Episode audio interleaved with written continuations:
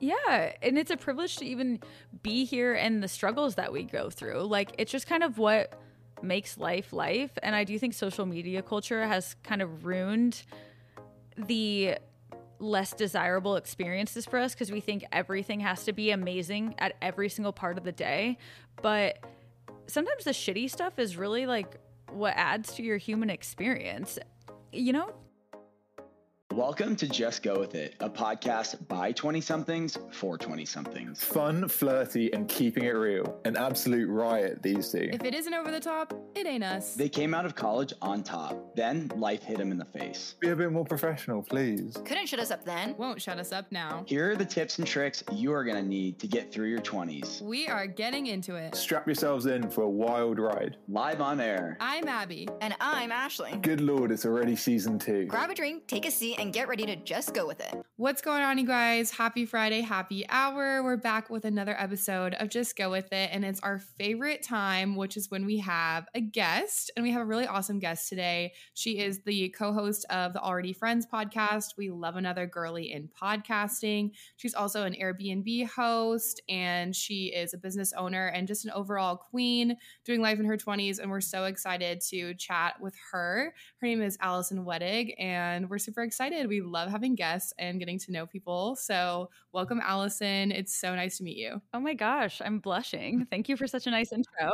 Just really pulled that out of my ass like I always do. Um, how are you doing today? Give us the rundown. Where are you at right now? Where are you recording from? Where am I recording from? I am in my studio. So I kind of have a unique living situation. It's basically this like big, long unit that's above a bar. And the back half is where I have the Airbnb. And then the front half is like my apartment slash podcast studio slash private shopping space slash photo studio. Mm-hmm. It's really just doing all the things. And then Yeah. directly next door, downstairs on the main level, is where my shop is, my vintage store. So I'm here. So cool. Everything's in one place. No commute for you. Like our dream life a bar and a podcast studio and a store and and a place to live. No, it's super convenient. I actually sold my car because I was like, uh, I, what do I need a car for? Like, I was literally, I had this really nice car. It was my dream car and I loved it.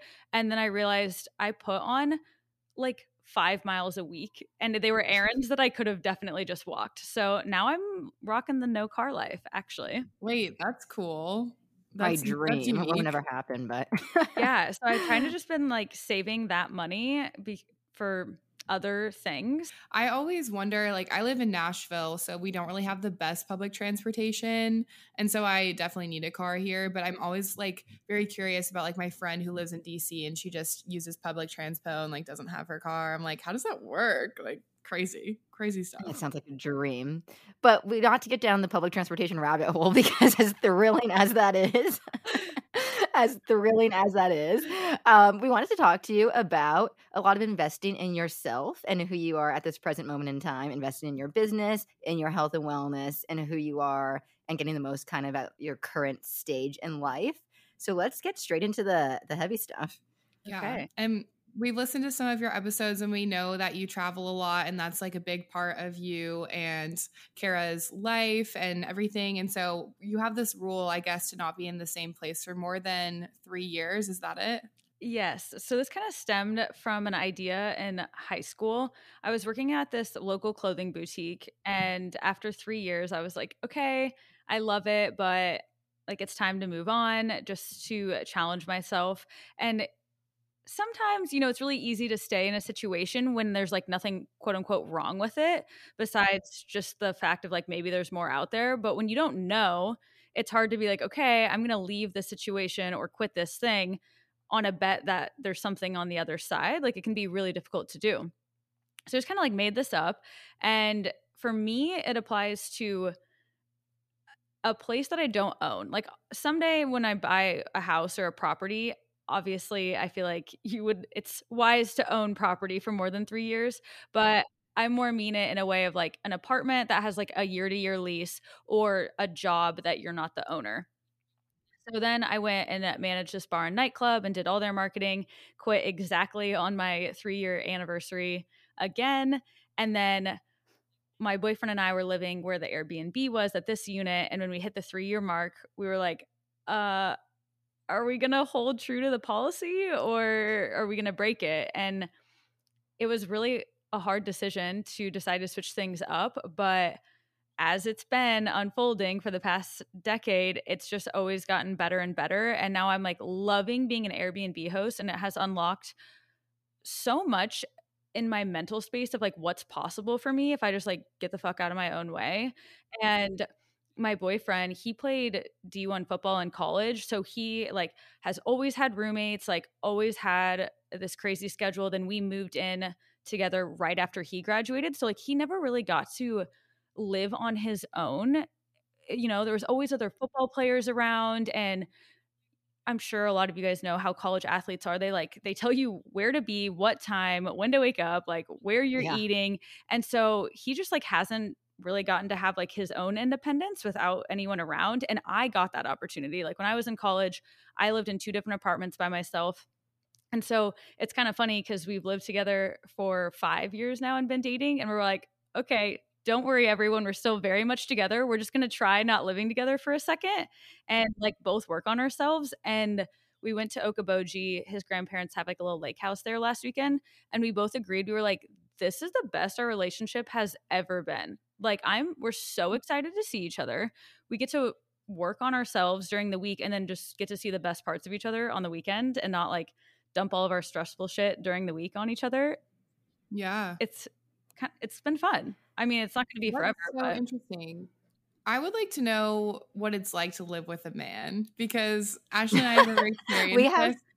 And I know you're saying it's opinions. better now that you don't cohabitate, at least for your your relationship and where you're at right now. But what was it like living with a guy? Like, did you have to make huge adjustments?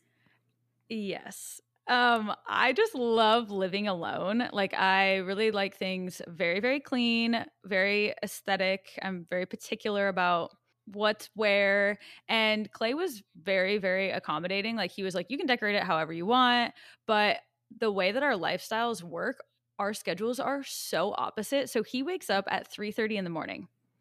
And oh my god for what? he is a crossfit coach and a personal trainer so he is at the gym by 4 a.m monday through friday and usually most saturdays.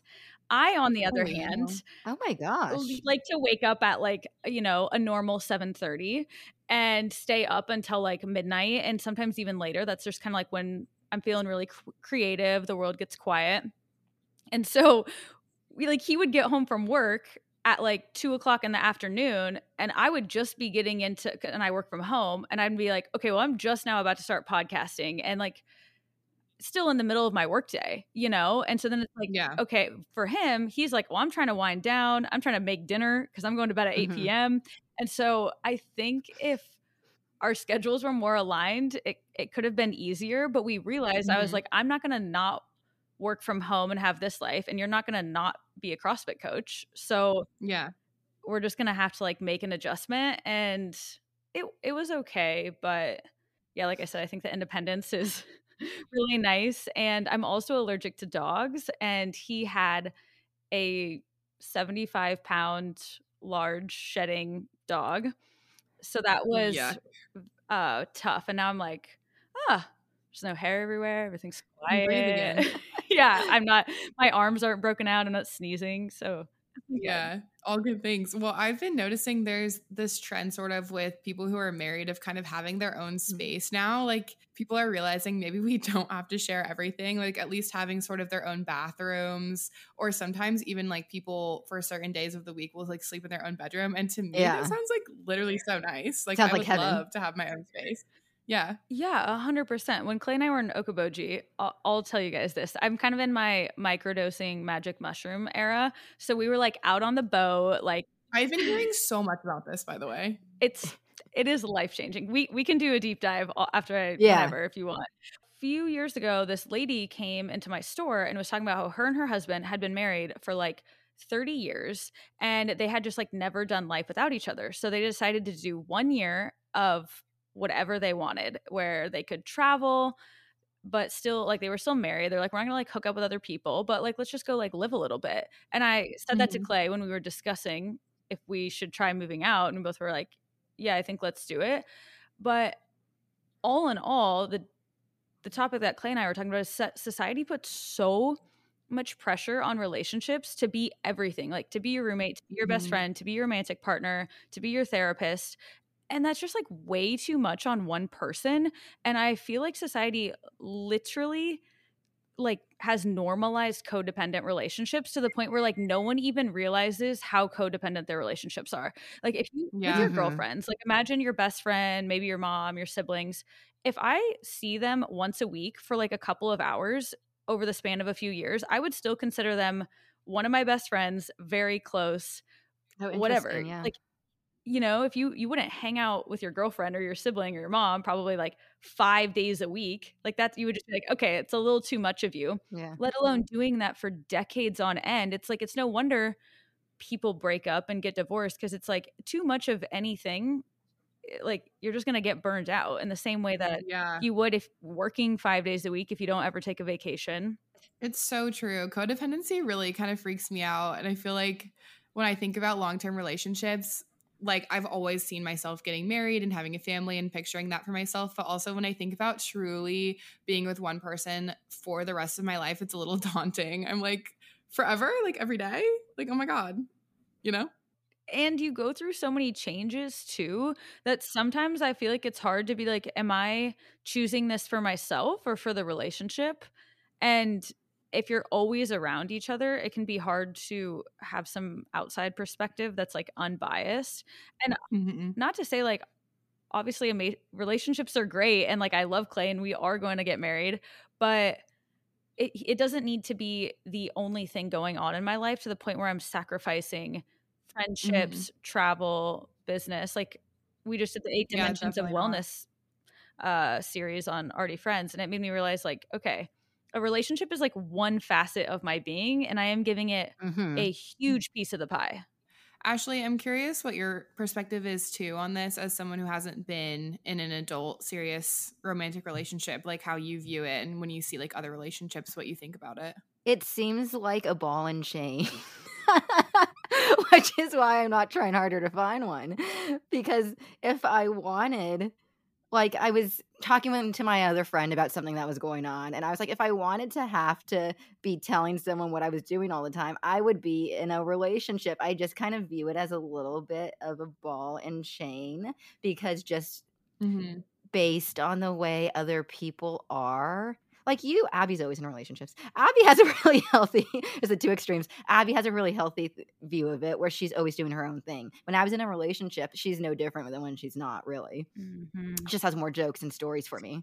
That's so nice, actually. Thank God. You just have more fodder and like, jokes. it be the opposite.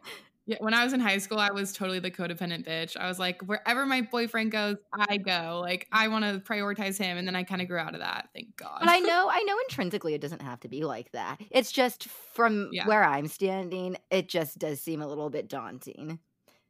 Yeah, and I think yeah. it's the societal norms because like Clay and I, I'll go take a solo trip and we will text like two times if I'm gone for like a week. See, that like, sounds we great. both- we don't like text all day while they're working. Like when we see each other, we Yeah. see each other. I'm not like creeping on his location. Like we are so Yes. independent, and I feel like the reason people think otherwise is because of how it's perceived by other people.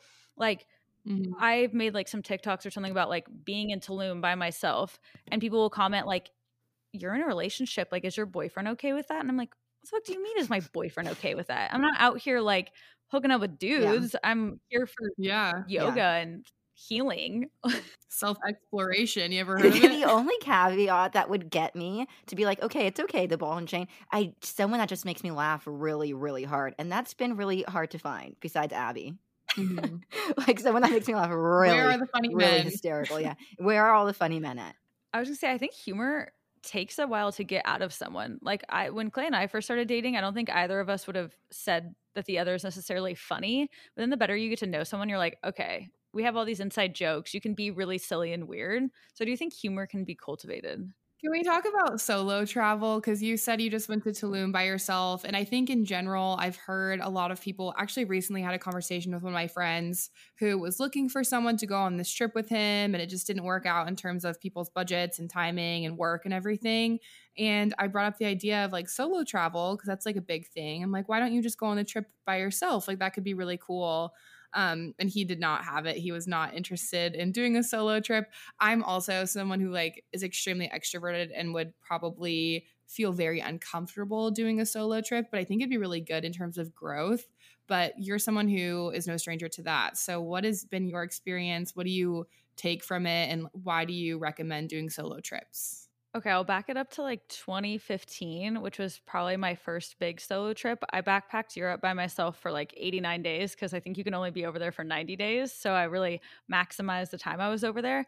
And I just knew that that was something I wanted to do. And I wasn't going to wait until someone could go with me.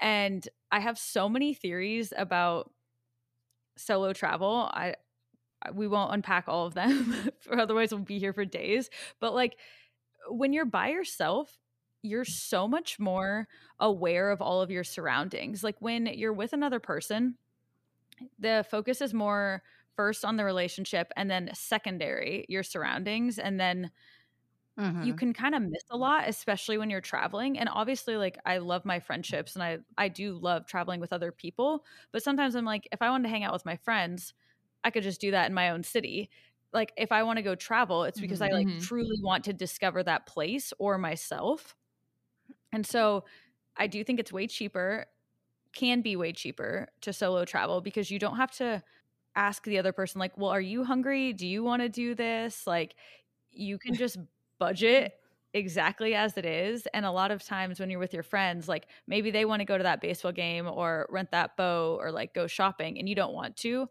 and usually with a trip it's like not that many days so you kind of have to do what everyone else, what everyone wants to do and i've mm-hmm. just had so many amazing experiences by myself because like let's say you're at a hostel and you're by yourself you're going to want to talk to the other people there. If you and your friend are at a hostel together, you're probably just going to talk to your friend. If you're like sitting out in a garden at a park and you're by yourself and some other people walk by, you might strike up a conversation. If you're with your friend, you're probably just going to keep talking. And there have been so many yeah. magical moments of people that I met from trips in the US, like road trips to destination trips to abroad, that I know never would have happened if I was with other people. And not that one's better or worse, they're just very, very different experiences. Mm. Yes, I totally agree. And something that's yeah. making me, this is sparking an idea in my mind of, so backing up maybe a, a, few years ago ashley and i both thought we were going to move to nashville together um, and we sort of had talks of that and then it was sort of like I was going to do it for sure. And I kind of wanted to bring her along. And I was like, let's do this adventure together and yada, yada. Went back and forth a million times. But it ended up, I just moved here by myself. And it is interesting to look back too and see the ways that Ashley and I have both grown too separately across the country. Because if I, I do think, Ashley, if we were to move in together and like, it would be so much fun. It would be like the best thing ever living with your best friend in a new city. But I do. But we're also like each other's crutch. Mm-hmm. Yeah, it'd be a crutch because then we wouldn't be forced to get out of the house. We wouldn't be forced to go make plans and meet new people and make friends because without it, I didn't know anyone in Nashville, not a single soul really. So I physically had to go outside of my home and see that. And if I was with my best friend, I probably would leave the house a lot less. Like we'd be having a lot of more fun just together. Yeah. So it's interesting. And I, I think the same way about going places alone in terms of bars too. Like maybe not so far like across the world, but like especially for single people, how else do we expect to like meet people like it's so hard but you just have to start going places by yourself and that's something that i've learned the hard way because i feel like it's just been this past year when i started being comfortable going places alone and it's been really cool you do have a, a better chance of talking to people a lot more and to what you were saying allison it always the most daunting part of solo travel in my mind is doing an activity and thinking i wish someone was here with me that could have fun with me too but if you scale it down kind of like you were just saying abby i do stuff alone at home and you do end up talking to mm-hmm the workers, the people that are sitting next to you way more often, even if it's just like a quick two minute conversation. It's still like something that I really, really enjoy doing. And I don't know, I guess it's just not as bad as I thought when the traveling alone, when you think of it in that smaller mm-hmm. increments. Yeah, that's so true. And there are so many other solo travelers mm-hmm. that you can whatever activity it is, like let's say it's a cooking class.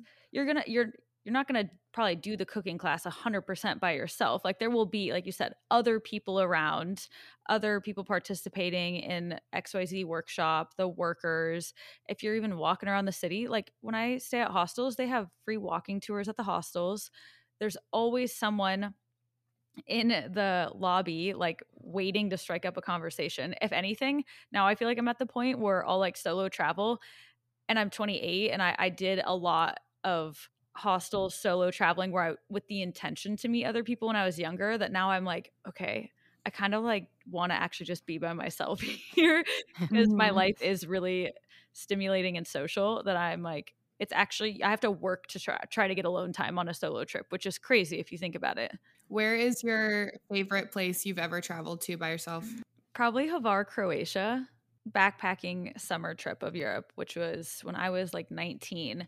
I didn't have a any plans. I got off the flight, didn't even know what a hostel was, didn't have anything booked for the whole three months, and was just like standing there, like, okay, well, what, where am I going to go? And I was in Belgium. The only reason I started in Belgium is because my great grandma is from there. And I was like, okay, sounds like a good place to start. It was like the only thing over in Europe that I had any slight connection to. She literally lives in Kansas. Like she's not even there anymore. and so then I just like had a good time, met one person, then ended up in Amsterdam. Then that person told me to go here and here and here. Long story short, I was in Venice and I met these guys out at the pool at the hostel and they were like we're going to croatia. And i was like i don't even really think i've heard of that. And they were like come with meet us there. They're like we're flying. And i was like well i have a euro pass so i'll train down and i'll meet you guys there. So i go and i end up staying at this hostel that had like a work exchange program. And after a few days since i had no plans they were like hey we need people to help out. If you want to be the pub crawl leader and like help in reception a little bit like we'll let you stay here for free and we'll pay you like $25 a day but I also got free food at the hostel. So when I was 19, I was like, sign me the fuck up. Like, this is such a good deal. Like, you're going to mm-hmm. pay, I get free drinks at these bars. I get to stay in Croatia. Other people are going to cook for me in the sunshine in the summer. Like, yes. Can I stay forever? Sounds like a perfect deal. Yeah. yeah. And so the other pub crawl leader, his name was Vana. He was from Australia. Him and I just tore it up that summer. Not like together, like we were not in a relationship. Like we just had, we were leading everyone around to these bars at night. People would invite us on their boats, on moped tours, to music festivals. Like it was a time and a half. Oh my God. I feel like my toxic trait is literally anyone I met abroad. If I was on a solo trip, I would fall in love with. And I would be like, I have all these boyfriends. what do I do now? oh, 100%. That's actually what led me to getting fired. There was this super cute guest. He was also from Australia. And uh, I fell magically in love. He like bought me, you know how at like all touristy places, like down by the water, there's usually like those uh, bracelets Yeah. he like bought me bracelets and was like, "Okay, you can be my like my Croatian girlfriend." And we just like hung out there and did stuff for like 2 weeks and I like literally thought I was going to marry him. Like haven't seen him since, obviously. That's so fun though. Also the bracelet thing reminds me so much of One Tree Hill, like Nathan and Haley, the, the gifting of the bracelets. I still So have cute. it in my in my little Europe Oh, box. as you should. That's like such a cool memento from a really cool memory. Like that's awesome. And that never would have Yeah. happened if you were with a friend. For people that I don't think the world's a big scary place. I think as long as you, you know, eyes and ears open, you're probably okay. But for people that are nervous about traveling alone, especially internationally, what do you think about that? What what words of wisdom do you have for the, the people that are spooked? Like safety wise. Yeah, I would definitely say that building up those street smarts is like a skill and to practice them at home where you know which areas you feel safe in versus where you're like okay, I'm kind of getting a little bit sketched out here and do more and more things within the vicinity like maybe go drive 3 hours to the next big city near you do your whole day maybe turn your phone off for a couple of hours and see if you have a panic attack when you don't know how to get back to your car. Like practice those things where you feel safe because your phone is going to die where, when you're in a foreign country.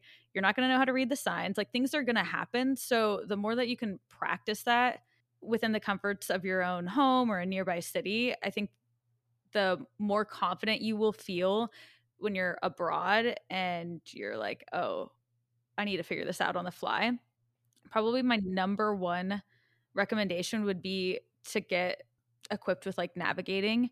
If you do, if you need your phone to get to the grocery store in your own city still or like to your friend's house, really really try to hone in on looking up a, how to get somewhere and then memorizing it and try to get there without looking at your maps because there's a lot of places like when I was in Marrakesh in Morocco, like obviously you, you have the Google Maps app on your phone, but like it literally was not accurate there. Like so I just had to be like, okay, well that's the address. I'm just gonna have to keep walking and ask people along the way how to get there. In summary, try to fine tune those skills at home Yeah. so you feel more confident in them. Um, yeah. Something I've always struggled with is being directionally challenged. And my mom's like the worst I've ever seen. And I feel like I got it from her. But I've been trying really mm-hmm. hard actually recently of like trying to get around just Nashville. Like I've only been here for about a year and a half, coming up on two years, but I like really want to be able to get around in my own city. In LA, it was like a whole separate thing. So that's just a beast of a city to like tackle. But here it's like pretty manageable. And I feel like that is such a good applicable skill. Like people used to be able to get around with maps, okay? Like physical maps. They would have cross country trips. Like what has our generation turned into? Like we can't get anywhere. To me, the most helpful thing to become more directionally cha- unchallenged, directionally savvy, is to imagine cities from a bird's eye point of view. Like when people are coming to visit Omaha and they'll like be in my store and we're talking about it, I will like pull up the map and I'm like, look at it from above. Like for some reason when you're on the street level, I I totally understand how it's you're like, I I don't know which way is north or south or what's happening. But when you can imagine the city from above and you're like, okay, well I'm here and I know that that thing is that way it helps you figure out like which direction you need to go and like how far away something is going to be. Yeah, anytime that I've traveled abroad or anything, I've always looked at a map from above, and that's always made so much sense in my mind, Abby. I feel like I can What get is around a up lot with men being it. so good at directions too? Like what like what's in their brain that just helps them? They're always 10 steps ahead. because they're one track no, mind. yeah, maybe it's their one track mind, but I swear whenever I'm with a guy, they'll go somewhere once and they'll be like, Oh yeah, I know how to get back. And I'm like, literally how? How? No, that's It's crazy. definitely I got it from my dad and I can do that too. Like if you give me an address, I can get there. If I went somewhere 8 years ago, I'll drive right up again. And so like with anything in life, if the more you do something, like it's just going to become second nature eventually and then you'll be like, "Oh, it's like riding a bike." Really glad I have this skill now. How do you prioritize both financially and on the calendar all of these trips? Because you're also taking ones with people too, I'm assuming, and in addition to your solo trip. So that's a lot of trips. when I was in my early 20s, I definitely prioritized travel above anything else. I'd be like, should I eat dinner out? And I'm like, mm, that's a meal that I could have in another country. Like, I would literally always think about travel. Yeah. But I think with anything in your budget, like, you're always, no matter how much money you have, you have to allocate things some direction or another. So I think it's easy for people to be like, oh, how did you come up with money to travel? And they don't necessarily see, like, what did you sacrifice in other categories in order to make travel possible? So I like hardly ever shopped, which is now why I own a secondhand and vintage store because I've always been like, okay, well, I have the option to get clothes at a thrift store for very, very cheap. So why would I spend hundreds of dollars at online shopping and just finding other ways to get what I still wanted for a cheaper price? And even within traveling, being able to do it as cheap as possible. Definitely now. I was actually talking to a friend about this the other day when I used to travel, I could rough it so hard. I'd be like, oh yeah, give me the $6 a night hostel. I'll sleep in my car. Like, I'll have a granola bar for lunch. Like, whatever I could do to travel and be in another place, like, I would mm. make the sacrifices, fill up my water bottle a million times. Like, but now as I'm 28, I'm like, you know, a, a good bed is is kind of desired. And i also feel like as my my personal apartment and home life has gotten better of course when i was in college like living with roommates life's crazy or you're young like you're just happy to be traveling. And now i'm like well if i'm paying to go somewhere i want it to be like at least as kind of nice as my apartment. Yeah, it doesn't need to be White Lotus, but maybe we don't need to rough it so hard. and so kind of like i said about selling my car like whatever your priority is like you can come up with money for something you're just going to have to give up something in another area Oh, I was gonna say, kind of switching gears a little bit since you brought up your business. What? So you have the Airbnb, you have your store, which is a secondhand physical store, right? Brick and mortar. Correct. Yep. and then what else do you have going on?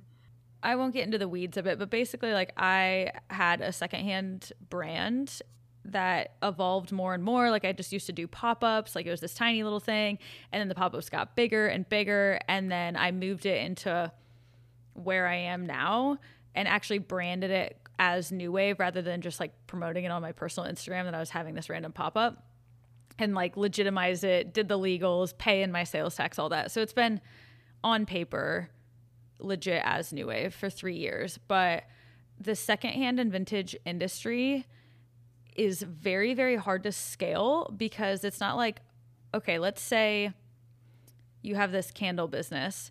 You can't just like make more secondhand clothes. It doesn't work like that. Like you don't order Mhm. more. You don't just get more candles. You don't just sell more digital downloads. The podcast episode can't just like how it just reaches more ears. So the demand was way higher than the supply. Mm.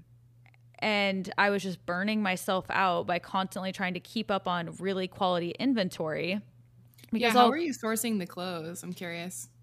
literally no secrets. Like I'll just go to thrift stores, garage sales, antique shops, friends' closets, my closets, wash everything, tag it, steam it, whatever, put it out. But that is a, a pretty time intensive process. Yeah.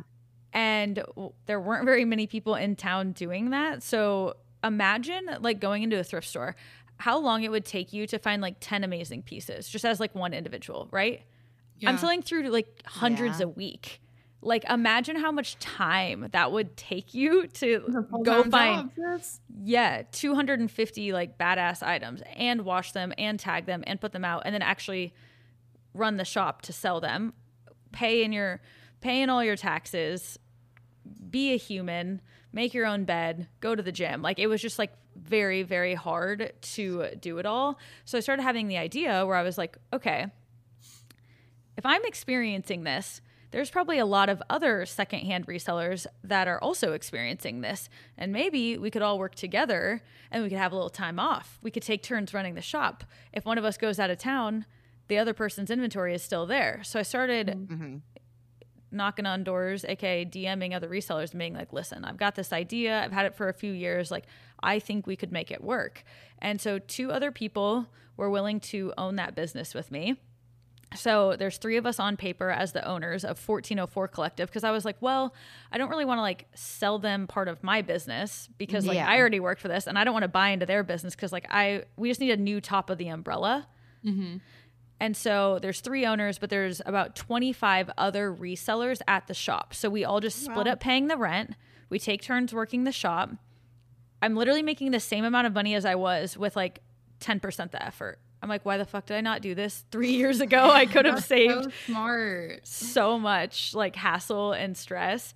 So yeah, to anyone out there, whatever industry you're in, like if if you're having a hard time keeping up with it, and I also feel like society makes you feel like you have to have rocket ship growth, which is just so unsustainable and a great way to lead to burnout and terrible work life balance. See what see if there's other people that are in your same struggle bus and maybe you guys can collab and keep things afloat a lot more realistically. So what you have to do is just make friends, and then everything gets easier.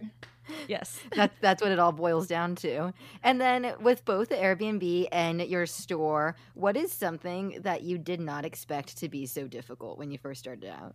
so crazy I mean, that now that this was so hard. But at the very beginning, one big thing was just like the taxes and the accounting. Like I just didn't understand who I owed money to and when and how to pay them. Like I was just so overwhelmed. I literally thought if I like didn't make a a tax payment that they were just gonna come handcuff me and like throw me in jail. Like I was like so terrified.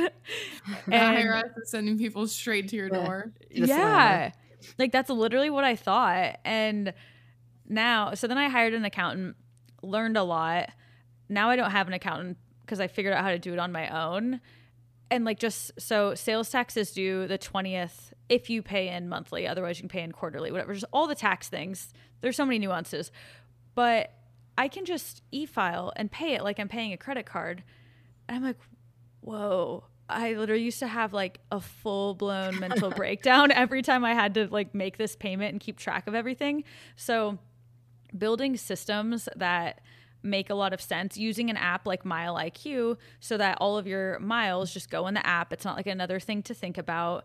With the mm-hmm. bank accounts, I have five checking accounts. So everything, this is actually like if you're an entrepreneur or want to be someday, like if you listen to any part of this episode, listen to this part.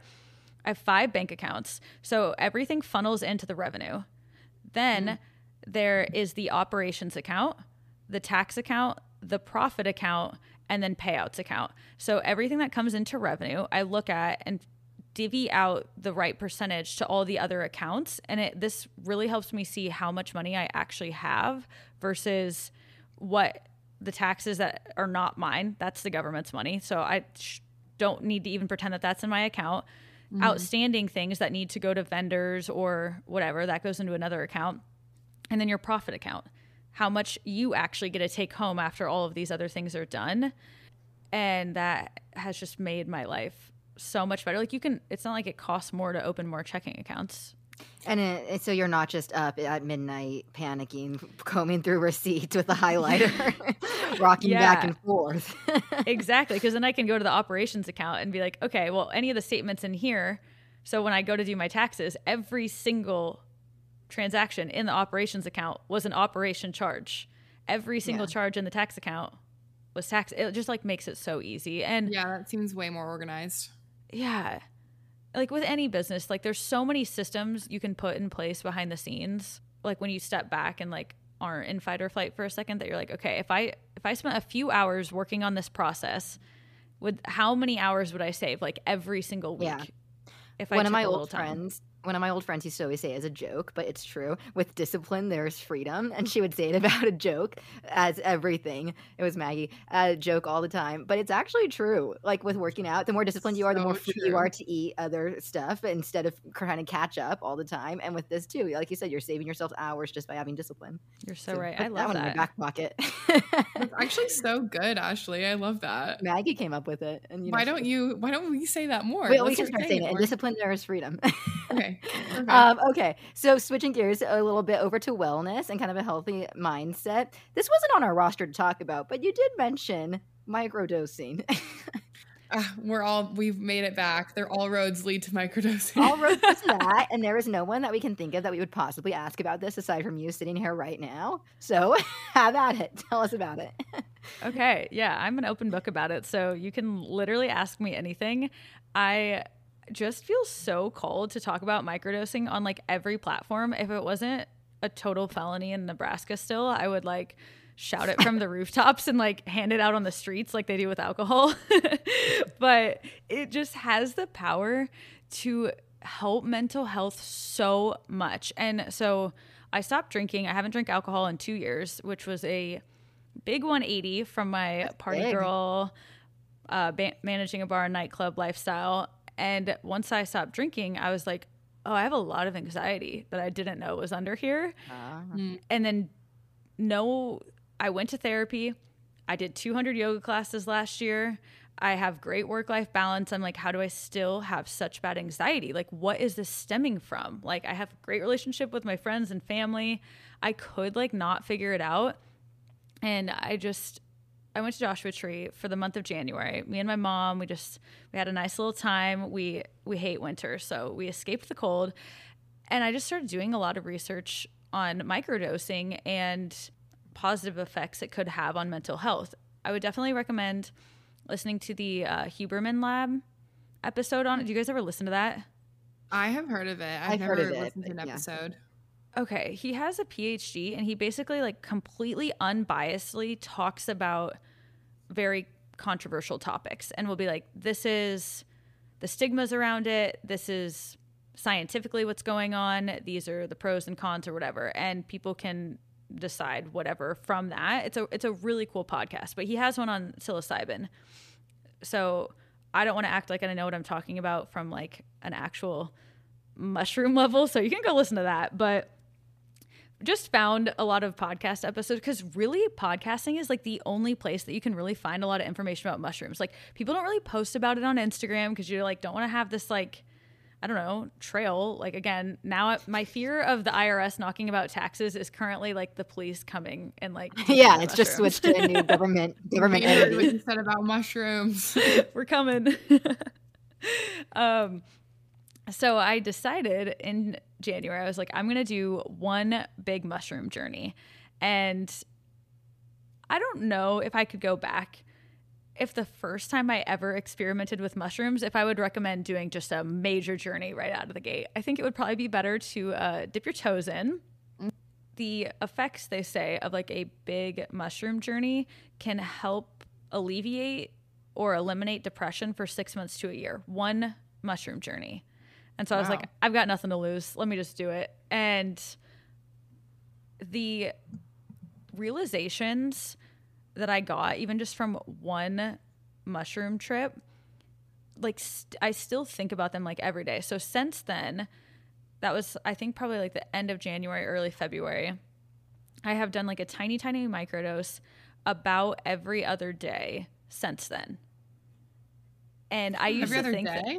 every other day like right now. Like i definitely took a little microdose this morning. And i used to think that like if someone was microdosing you know like with alcohol you can just like become incoherent so quickly. I kind of associated like doing mushrooms with being not able to do your regular life. It's very you can very much still uh, how i'm talking on a podcast you can like work out like by doing a little microdose. So, do you think it's helped a lot with your anxiety and depression? So so much. I feel like what it really did is it made me had a lot of ego deaths of just being like why do you care so much? Like you're not mm-hmm. that important. Like like not no one cares. Everyone just cares about themselves. No one re- like of course we all care about each other but at the end of the day people care about themselves. Like no one's paying attention. You're fine. Like these things that you're trying to make absolutely perfect one in a thousand people is going to notice like just be present. And i think there i don't know if this is like a proverb or someone famous said it but it's like depression is really worrying about the past and anxiety is worrying about the future. And i would just be so worried about like everything that could go like how am i going to get this all done? And now when i make my list in the morning i'm like okay all of these tasks like these could take like an hour I have like 20 hours till I have to go to bed or like 16. Why do I not think that the math is not going to math? Like I'm going to get it done. Mhm. And the more present I am, the more time slows down. And then I'm just like, oh, literally everything is fine. I support this so hard because I'm in my floating rock era, I like to call it. And I keep preaching from the rooftops that we're living on a floating rock. And I know this can be kind of like maybe a dangerous way of thinking to a certain extent. But in general, I think it's helped me kind of put things into perspective. And I keep telling all my friends we live on a floating rock, partially as a joke, but partially I'm like kind of serious Yeah. because I just see so many people overthink everything. Like, certain messages to a boy or a decision or a conversation they need to have at work or literally anything and i just i'm like you guys let's take a step back is this going to matter in a year is it going to matter in a month like Yeah. probably not like, like, we live on a floating rock say what you want to say feel what you want to feel go where you want to go i'm so much like in that headspace right now and i've also been very curious about microdosing so i feel like those two things are kind of aligning maybe i'll try Our other friend calls it dust mentality. Everything's dust. Nothing. Nothing Dust. matters. Yeah. Yeah. I could not agree more. Do you, Yeah. do you guys want the the the main lesson that mushrooms taught me the first I've never even talked about this on our podcast or like oh hell yeah hardly Yeah. with anyone. TMZ TMZ exclusive. exclusive. yeah. Okay. I feel like everyone try to pretend you're on mushrooms and stay with me for a second. Okay. We're gonna get really woo. Get in that headspace. yeah.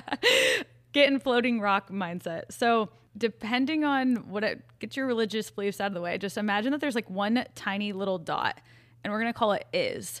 This is at the beginning of time before anything was ever created, whatever. If there weren't questions or the desire to create or do more, we would just have is. We would, we would literally have this period dot little thing. But by mm-hmm. asking, like, what if I made something? What if I had a, like any question you could possibly ask, like, gets you moving away from is and expanding and creating and creating more and more and more. And eventually, every speck of something in the universe just kept asking more questions to evolve further away from like that dot of is because if if you're really sad, you're going to ask yourself like what could I do to increase joy in my life? Well, then you're really joyous and you're like, okay, everything's going too well. How what what else? What else could I do to improve my life? So you're like constantly moving away, like the rings around Saturn basically, like around this dot like uh, and if you don't, you would just be sitting there and you would just be is. Mm-hmm. Same with everything in the universe. Like, well, I need to eat, I need to go do this thing. You're just constantly moving and moving and every emotion i feel like is like um like a linear line going back and forth like you can only experience one emotion as deep or as far as you can experience its inverse emotion so let's like take love and mm. fear like you can only experience as much love as as much fear as you know like that fear of being alone mm-hmm. as much joy as the deepest sadness because they're polar opposites on this point away from is. So the the more and more life that you do and you experience and you experience deeper emotions and ask yourself bigger questions, you can get further and further away from is. And you know they say like take up space mm-hmm. as like a quote to me that's like you're you're moving away from that center dot of expanding your ripple like in the universe. I guess. And so rather than getting upset by like, well, how come I always want to improve and do more and like I'm never satisfied? That's literally wired into your being because if you were satisfied, you would stop and you would cease to exist and you would literally just be is. And then nothing would yeah, be. And you would just be thing. complacent and life would be boring.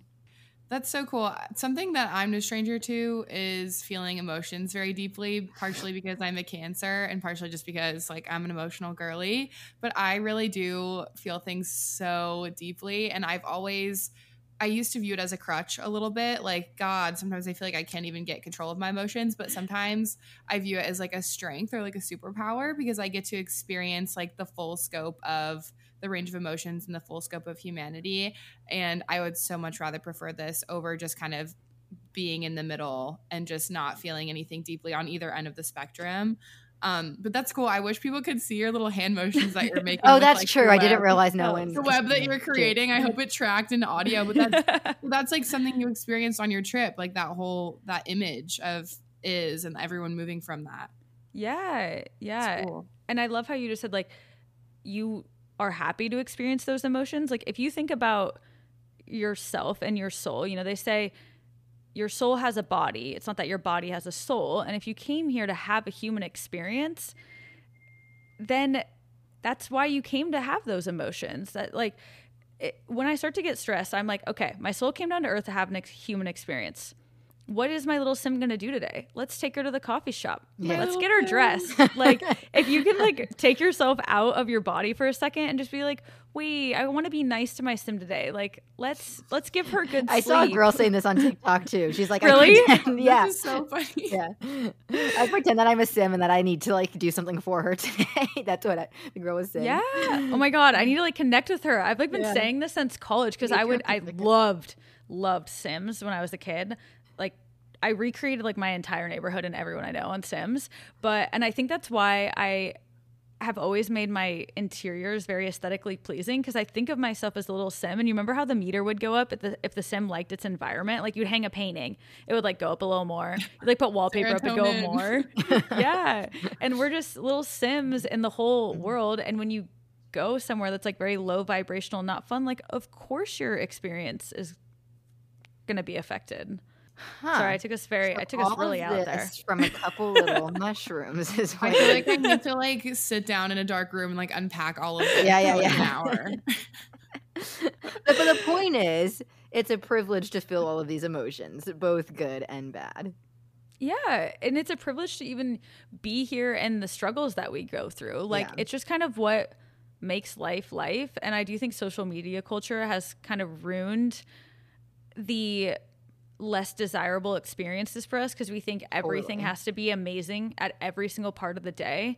But sometimes the shitty stuff is really like what adds to your human experience. Yeah. It's you like know? when Abby puts on sad music to cry even harder. I like to lean into the bit. Yeah. exactly. And you know, um, Tony Robbins, like one of his big things is he says, like, if you're gonna blame your parents, blame like blame them for the good stuff that they gave you too. Like for example, I won't get into like my high school trauma or whatever, but because of what happened in my family, I had to become very independent at a young age, like 15, 16. And I used to blame my parents for that. And now I'm like, wait, one of my favorite things about myself is how independent I am. Yeah. So Yeah. if if I'm gonna take blame them for the bad stuff, I also got to blame them or blame them for the good stuff too. You know? Yeah. Yeah, and that's Thank- true of any Thanks the relationship. drama. Like an old, like significant other relationship or friendship that doesn't exist anymore. Like blame them for the good stuff too, not just the bad stuff. Mhm. Good point. That's a good. Everything's a lesson, you know, everything. It really is. And then you take that lesson into your next relationship, and you're like, okay, I'm gonna try to do it a little better this time. Mhm. Same as like a work experience, and you're like, okay, try to. You're we're just always trying to improve. really quick, besides your own podcast, which you can repeat again at the end of the title, besides that, any other podcast or book recommendations that you think people would love, benefit from, or just find fun and silly? Apparently, the Huberman Lab is one. Yes, that was one. Yeah. Yes, that one. I love Almost 30. And Oh, then they also started doing their morning microdose. So, of course, that one's like, it's honestly a brilliant concept of their whole show. They take little like five to 10 minute snippets out and they have one every single morning. And it's just kind of like a potent, here's a great way to start your day. Like, here's this little lesson. They, their kind of thought is like, play it while you're like on a walk or making coffee. So, I do love that one. Um, to be magnetic. I love the Authentic Sex podcast. Like, Mm. they oh you guys can just listen. She doesn't now her content you have to subscribe to her website but she has hundreds of amazing episodes backlogged. Uh books if you're creative big magic was really powerful for me. The four agreements um i love the uh the diary of a ceo and alex hormozi is probably my the number one person inspiring me right now. He has a podcast called The Game and a YouTube channel. Very you cool. really put it all out. Some people are sputtering when we ask for recommendations, and they they've got nothing.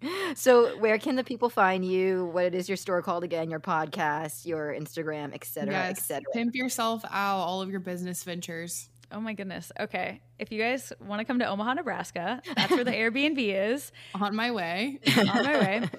I do have a little side brand at the Omaha Local, which is where I post like all my favorite Omaha stuff. So, which you would be surprised, a lot of people end up in Omaha because we have like Berkshire Hathaway, the Olympic swim trials, College World Series. It is mind blowing how many people are like, wait, I never thought I would come to Omaha. And then I listen to your podcast. Suddenly I'm like moving to Omaha.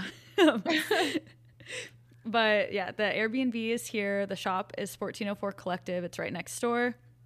The main thing I'm really trying to lean into right now is my one on one creative consultations. Those are just on my website, which is like LinkedIn, my link tree on my social media, which is just Allison Wetig, A L L I S O N W E T I G. I just think I. I feel like there's so many courses and mentorship programs out there that are like thousands of dollars and I'll charge like 50 to 100 bucks for someone to just hop on for an hour Yeah. that's like, "Hey, I just have this like one question or I have this project I just like need some feedback on." Yeah. I'm like, "Yeah. I love that. Let's talk." Yeah, that's so cool. Stunning. Well, thank you so much for chatting with us. We covered a everything from traveling to microdosing. We covered it all, but thank you. We went so on a much. mushroom trip and Yes, back. and back.